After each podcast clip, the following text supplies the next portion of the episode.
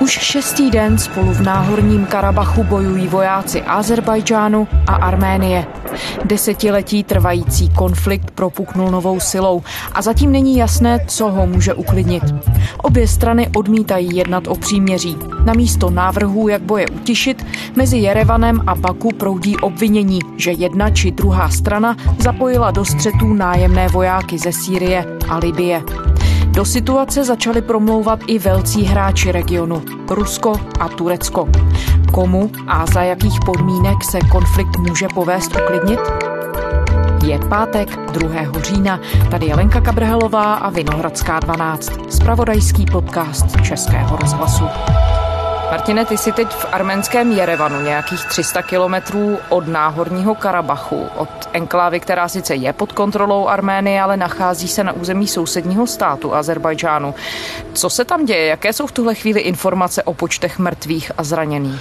Ty informace jsou zatím pouze z těch oficiálních stran. Na místě nepůsobí příliš mnoho nezávislých pozorovatelů z mezinárodních organizací, které mají velké zkušenosti se sběrem informací a jejich zprávy lze považovat za víceméně objektivní. Martin Dorazín, zpravodaj Českého rozhlasu. Z té arménské strany v Náhorním Karabachu je situace nepoměrně lepší než z druhé strany, pokud jde o informace, protože na území Azerbajdžánu Iránu se novináři příliš volně pohybovat nemohou, jsou odkázáni jen na oficiální sdělení, zatímco tady z té arménské strany je možné se tam po získání povolení dostat a uvidět vlastně, co se tam děje na vlastní pěst. Arménie vyhlásila kvůli střetům v náhorním Karabachu stané právo a všeobecnou mobilizaci. Oznámil to premiér Nikol Pašinjan, podle kterého vyprovokoval konflikt sousední Azerbajdžán. Ten ale reaguje stejně. Podle prezidenta Ilhama Alijeva zaútočili Arméni. Boje mezi Arménií a Azerbajdžánem si už vyžádali přes 20 mrtvých, včetně civilistů. Stovky dalších lidí jsou zranění. Uvádí to obě strany konfliktu. Čtvrtým dnem pokračují boje o náhorní Karabach. Arménie i Azerbajdžán Azerbajdžán hlásí oběti mezi civilním obyvatelstvem. OSN vyzvala obě země k zastavení násilí. Takže zatím jsou zprávy o desítkách mrtvých, možná už jejich počet přesáhl 100 na každé straně, zejména tedy vojáků, ale i civilistů. Samozřejmě média obou zemí, Arménie i Azerbajdžánu, informují o civilních ztrátách, protože vědí, že to působí na mezinárodní veřejnost, kterou tímto způsobem vlastně ovlivňují ve svůj prospěch. Ադրբեջանական օթուժը գրոհել է Հայաստանի տարածքի վրա։ Այսօր կեսօրին մոտ հակառակորդի ԱԹՍ-ները Վարդեն 50 թիրախավորել են խաղաղ բնակչությանը։ Այրվել է քաղաքացիական ավտոբus։ Protože i světové mínění je vlastně v pohledu na tu krizi v Zakavkazku, na Malém Kavkaze, v Náhorním Karabachu hodně rozdělené. Təcavüzkar Ermənistanın hərbi siyasi rəhbərliyi beynəlxalq hüququn norma və prinsiplərini kobud şəkildə pozaraq dinc əhaliyə qarşı terror əməllərini Není to tak, jako to bylo před několika lety nebo na počátku, kdy většina světa stála na straně Arménie, samozřejmě mínus Turecko, mínus země sympatizující s Azerbajdžánem na základě třeba náboženských důvodů, ale pak se situace změnila, Azerbajdžán trošku změnil svou informační politiku za těch spousty let, které uplynuly od vypuknutí konfliktu se mu podařilo přesvědčit část mezinárodní veřejnosti, že má jakési velmi racionální argumenty pro to, aby získal zpět suverenitu nad svým územím, ale nezahálela ani Arménie, která je v tomto pohledu demokratičtější a novináři mohou sami hodně zjistit a sami se tady bez dozoru prakticky pohybovat. My bychom měli zmínit, že ty sám si de facto na cestě do Karabachu vyrážíš tam. Jak náročné je tedy se tam dostat a vlastně ověřit, co se na místě děje, jak to tady na místě vypadá a hlavně třeba zjistit, proč to napětí vyhřezlo právě teď. No tak jak to je na místě, to si řekneme v některém z dalších pořadů, až tam budu a budu to moci popsat. Zatím tedy víme jenom to, co říkají kolegové nebo arméni, kteří tam jezdí, vracejí se zpět, mají tam příbuzné od odjíždějí do války a podobně, telefonují, takže z těchto zdrojů víme, že tedy se tam dostává poměrně těžko v těchto dnech. Arménie vyžaduje povolení k tomu vjezdu. Není problém ho získat, ale zkrátka to nějakou dobu trvá. No a teď v době epidemie je samozřejmě nutný i test na koronavirus, ale jaké budou přesně opatření na hranicích a pohybu tam, to si opravdu povíme, až budu na tom území a vrátím se zpátky. Pokud jde o to vyhřeznutí toho konfliktu, to si mnozí kladou otázku, proč k tomu došlo právě teď. A objevuje se hodně spekulací, zatím není přesně jasné, kdo byl tím prvním, kdo vystřelil, zda to byli Arméni z Náhorního Karabachu, Arméni z Arménie nebo azerbajdžánská strana. Oni se obvinují navzájem, jak už to v takových konfliktech vždycky bývá. Brzy ráno v 7 hodin azerbajdžanské síly zahájily rozsáhlou agresi, jejíž součástí byly i raketové útoky. Už máme zprávy o ztrátách a obětech na životech civilistů.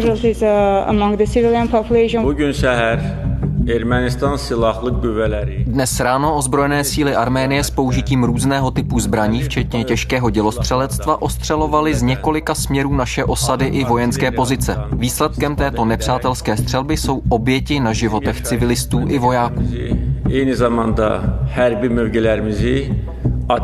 a ta pravda je nedopátratelná, protože opravdu těžko se najde ten první moment nesporně dokázaný, doložený, že tak to opravdu bylo a zavinila to jedna nebo druhá strana. Ale o to už potom v tom konfliktu ani tolik nejde, protože ten už nabírá svou vlastní vnitřní logikou na obrátkách.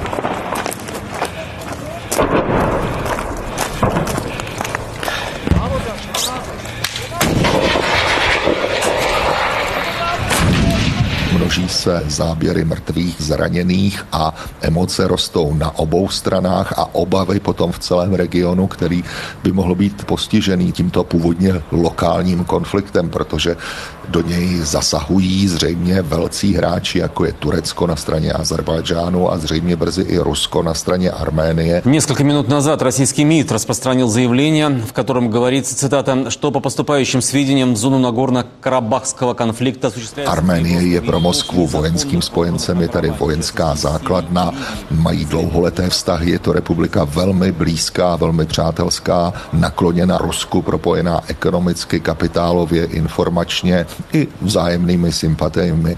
Konec konců takže pokud jde o ten samotný začátek, o ten start a proč se to stalo právě teď, to se můžeme jen dohadovat a můžeme posuzovat různé spekulace a míru jejich pravděpodobnosti. Možná, že to souvisí s velkým cvičením společným turecko-azerbajdžánským, po kterém zůstali někteří zřejmě instruktoři, vojenští poradci Turecka právě v Azerbajdžánu, alespoň tak se to píše v médiích, která lze považovat za seriózní. V době zvýšeného napětí a potyček na hranicích s Arménií začalo v Azerbajdžánu velké pozemní cvičení se spřátelenými tureckými jednotkami. Azerbajdžán a Turecko ke společným pozemním manévrům, které potrvají až do středy, nasadili dělostřelectvo, obrněná vozidla nebo minomety. Souběžně s nimi cvičí taky letectva obou zemí. I když samozřejmě turecká ani azerbajdžánská strana zatím nepřipustili takovou možnost, že by oficiálně turecká armáda pomáhala Azerbajdžánu. Souvisí to také možná podle jiných komentářů i s pozicí Ruska. Objevily se názory, že například Rusko rozpoutáním jakéhosi lokálního konfliktu nebo jeho podporou, tajnou, skrytou samozřejmě, se snaží zamést pod koberec ty problémy, které jsou palčivější. Ostatně Vladimír Putin vždycky, když neví kudy kam, tak rozpoutá nějakou menší válku nebo větší, aby tedy tu pozornost trošku odvrátil. Nevím, jestli to není teorie příliš přitažená za vlasy, ale možná na tom něco bude, protože vlastně takto se to odehrávalo i v Donbasu, v jiných částech a Vladimír Putin teď má velké máslo na hlavě kvůli otrávení Alexeje Navalného, kvůli podpoře Běloruska a podobně, takže určitě není nerad, že se pozornost světa stáčí teď trochu jinam. A navíc on z toho může velmi vytěžit, jak jsem poslouchal přední ruské nezávislé komentátory, tak právě toto zmiňovali, že on opravdu může reálně zapůsobit jako mírová síla, může dotlačit, využít svých zkušeností kontaktů a dobrých vztahů s Arménií, samozřejmě na jedné straně, potom takové vyváženější politiky vůči Azerbajdžánu a momentálně velmi pragmatických vztahů s Tureckem. Takže ta možnost, že by se to vyřešilo na této vysoké úrovni, tady stále je. Martine, pojďme udělat takovou historickou odbočku. Jak to zmiňuješ, ten spor o náhorní Karabach patří do té skupiny těch takzvaných zamrzlých válek nebo zamrzlých konfliktů. Ten spor tam panuje dlouhodobě. Připomeňme, jak se náhorní Karabach od Azerbajžánu otrhl. No, nebudeme zacházet asi mnoho staletí do historie, ale důležitým momentem byl vznik Sovětského svazu, vznik té karabašské autonomie v rámci Azerbajdžánu a Azerbajdžánské socialistické sovětské republiky, který už Arméni považovali za velkou nespravedlnost. A potom byla poběda sovětské vlasti. Zprva v Azerbajdžáně, затем v Arménii. И сразу же правительство Азербайджана объявило о передаче Нагорного Карабаха Армении. Je to důsledek oné sovětské politiky rozděl a panuj, udržovat taková malá ohniska napětí a v případě potřeby je využít nebo přesněji řečeno zneužít, což se taky na mnoha místech bývalého sovětského svazu stalo a jedním z těchto neuralgických bodů je právě náhorní Karabach. No a samozřejmě, když ty národy dělí ještě náboženství, křesťanství, islám, různé historické animozity, když je to na styku dvou obrovských civilizací, ruské říše a osmanské říše, tak je jasné, že ta oblast je dlouhodobě velmi neklidná a vždycky na těchto hranách vznikají problémy, vznikají konflikty, spojené především s těmi menšinami. V případě Arménů to je ještě dlouhodobá podezřívavost vůči Turkům, tragická zkušenost s genocidou v roce 1915 a odtud tedy i odpor vůči těm azerbajdžánským bratrům Turků v islámu nebo turkickým národům a tedy i počátky toho celého konfliktu, který tedy sovětská moc tlumila. Ti lidé nikdy nežili v příliš dobrých vztazích, jenom sovětská propaganda to lakovala na růžovo. Věčné paměti. Вспомните войну. Что значил для нашей победы труд бакинских нефтяников? My znali, tam работают i Azerbajdžanci, i Rusky, i Arméni. Nikto... Ale žádné skutečné přátelství národů tady nikdy neexistovalo, ale nebojovali, protože sovětský režim byl schopný to vojensky velmi rázně utlumit. A ve svém závěru, kdy už tedy ztratil jakoukoliv vojenskou, politickou, morální autoritu, myslím tedy sovětský svaz, tak ten spor jako mnohé jiné spory národnostní na Kavkaze především se rozhořely s plnou silou. No a to napětí se vystupňovalo v roce 1988. Správy z Náhorného Karabachu připomínají stále viac vojnové zprávy. V každodenných ozbrojených potičkách se prelieva krv, podpalují se domy, rozbíjají auta. Arménie a Azerbajdžán se ocitli na pokraji války. Konstatuje se to v prohlášení arménského parlamentu. Nejvyšší zákonodárný sbor Arménie v dokumentu požaduje okamžité rozmístění jednotek ministerstva vnitra a sovětské armády podél hranic Náhorního Karabachu, který sice patří Azerbajdžánu, ale žijí tam především Arméni. Josef Braun z federálního ministerstva zahraničí v minulých dnech doprovázel do Náhorního Karabachu, kde zuří válka mezi Armény a Azerbajdžánci, francouzskou misi s humanitární pomocí. Na Stěpana Kerca je město, které má 40 až 60 tisíc obyvatel a není nadsázkou dneska říci, že je to mrtvé město. Válka trvala do roku 94, ukončilo ji vlastně příměří, které ale po celou dobu bylo porušované tu menšími, tu většími incidenty. Arménie a Azerbajdžán se opět ocitly na Prahu války. V noci začaly prudké boje na hranicích arménské enklávy Náhorní Karabach v Azerbajdžánu. Z jejich rozpoutání se obě země obvinují navzájem. A teď jsme právě zřejmě svědky té nejhorší krize od zřejmě roku 94, protože rozsah těch bojových akcí je opravdu nevýdaný od dob té války. Jak v tom všem, Martine, žijí obyvatelé enklávy? Jaká je tam vlastně ekonomická situace a jakým způsobem to celé funguje, když je to území na území jiného státu?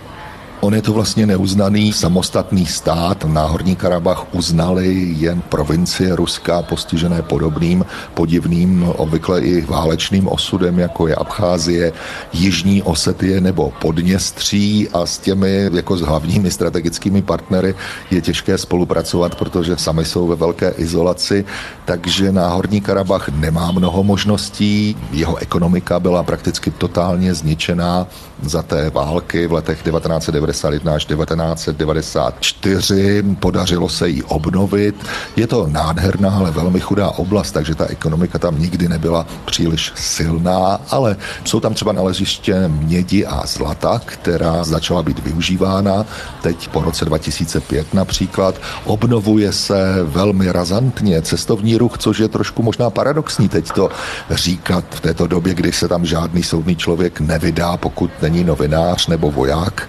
ale opravdu je to jedna z nejkrásnějších částí tohoto kavkazského regionu nebo zakavkazského regionu, který se rozvíjel docela bouřlivě. Jezdili tam tedy především samozřejmě hlavně Arméni, kteří tam odpočívali, jsou tam hotely, je tam fantastická čistá příroda, alespoň podle těch fotografií a prospektů. Karabach. V místních jazycích to znamená cosi jako černá zahrada. Oproti kamenité Arménii a rovinatému Azerbajdžánu to tu připomíná spíš střední Evropu. Celý region leží přes tisíc metrů vysoko. V létě tu teploty dosahují maximálně 25 stupňů. Často prší, kopce jsou porostlé hlubokými lesy. V minulosti byl Karabach letním sídlem vládců a křesťanských patriarchů. Sovětská masová turistika se ho nedotkla. Turisté ho začali objevovat paradoxně až po válce v 90. letech. I moji kamarádi tady v Jerevanu tam hodně často jezdili na šašliky, lovit ryby nebo prostě jenom tak chodit po lesích, když to samozřejmě situace umožňovala.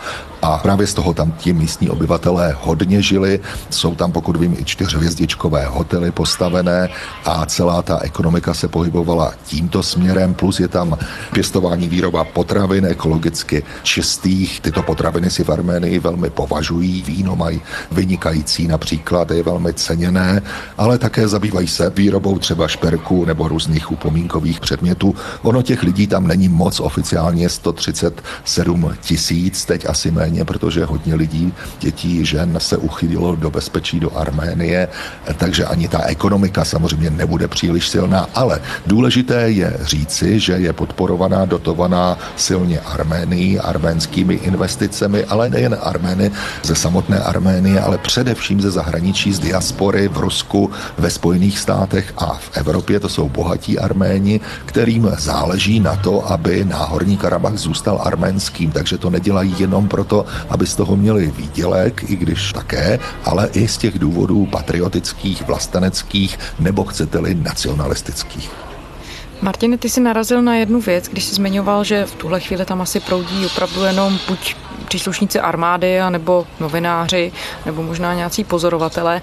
Víme v tuhle chvíli, kdo se do těch samotných bojů zapojil? Obě strany se totiž navzájem obvinují, že do boje zaangažovali nájemné bojovníky z Blízkého východu a Severní Afriky, konkrétně ze Sýrie a z Libie. Podařilo se něco takového nezávislé ověřit?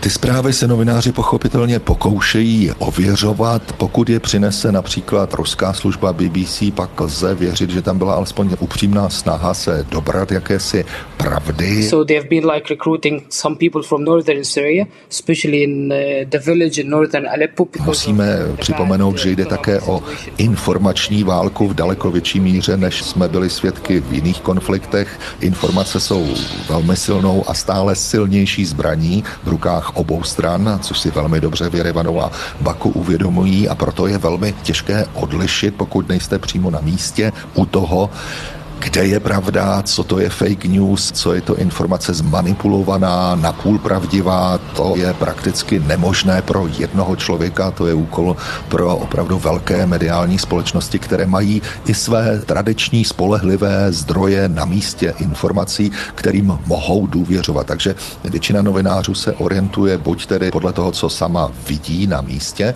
anebo podle těch zdrojů, které považuje za spolehlivé. Podle informací britského deníku Guardian se zároveň zároveň do Azerbajdžánu začaly stahovat nebo přesouvat vojenské jednotky ze Sýrie, konkrétně bojovníci syrských milic a žoldnéřů podporovaných Tureckem. No a zdá se, že tam opravdu jacísi žoldnéři z těch zemí, jako je Libie, Syrie, jsou. Objevily se záběry, objevily se nějaké výpovědi pro média, ale celé je to opravdu součástí té hybridní války, je tam mnoho nesrovnalostí v těch výpovědích, takže já bych byl s tímto tvrzením velmi opatrný, protože ono opravdu může spíš přispívat k rozdmychání toho konfliktu ze strany médií a k vytvoření obrazu, který není úplně přesný, ale přirozeně v takovýchto konfliktech, které jsou tak blízko jiných konfliktů, tak je pravděpodobné, že se tam ti žoldnéři mohou dostat, nebo že tam budou i nejen žoldnéři, ale prostě vojáci jiných zemí převlečení do uniform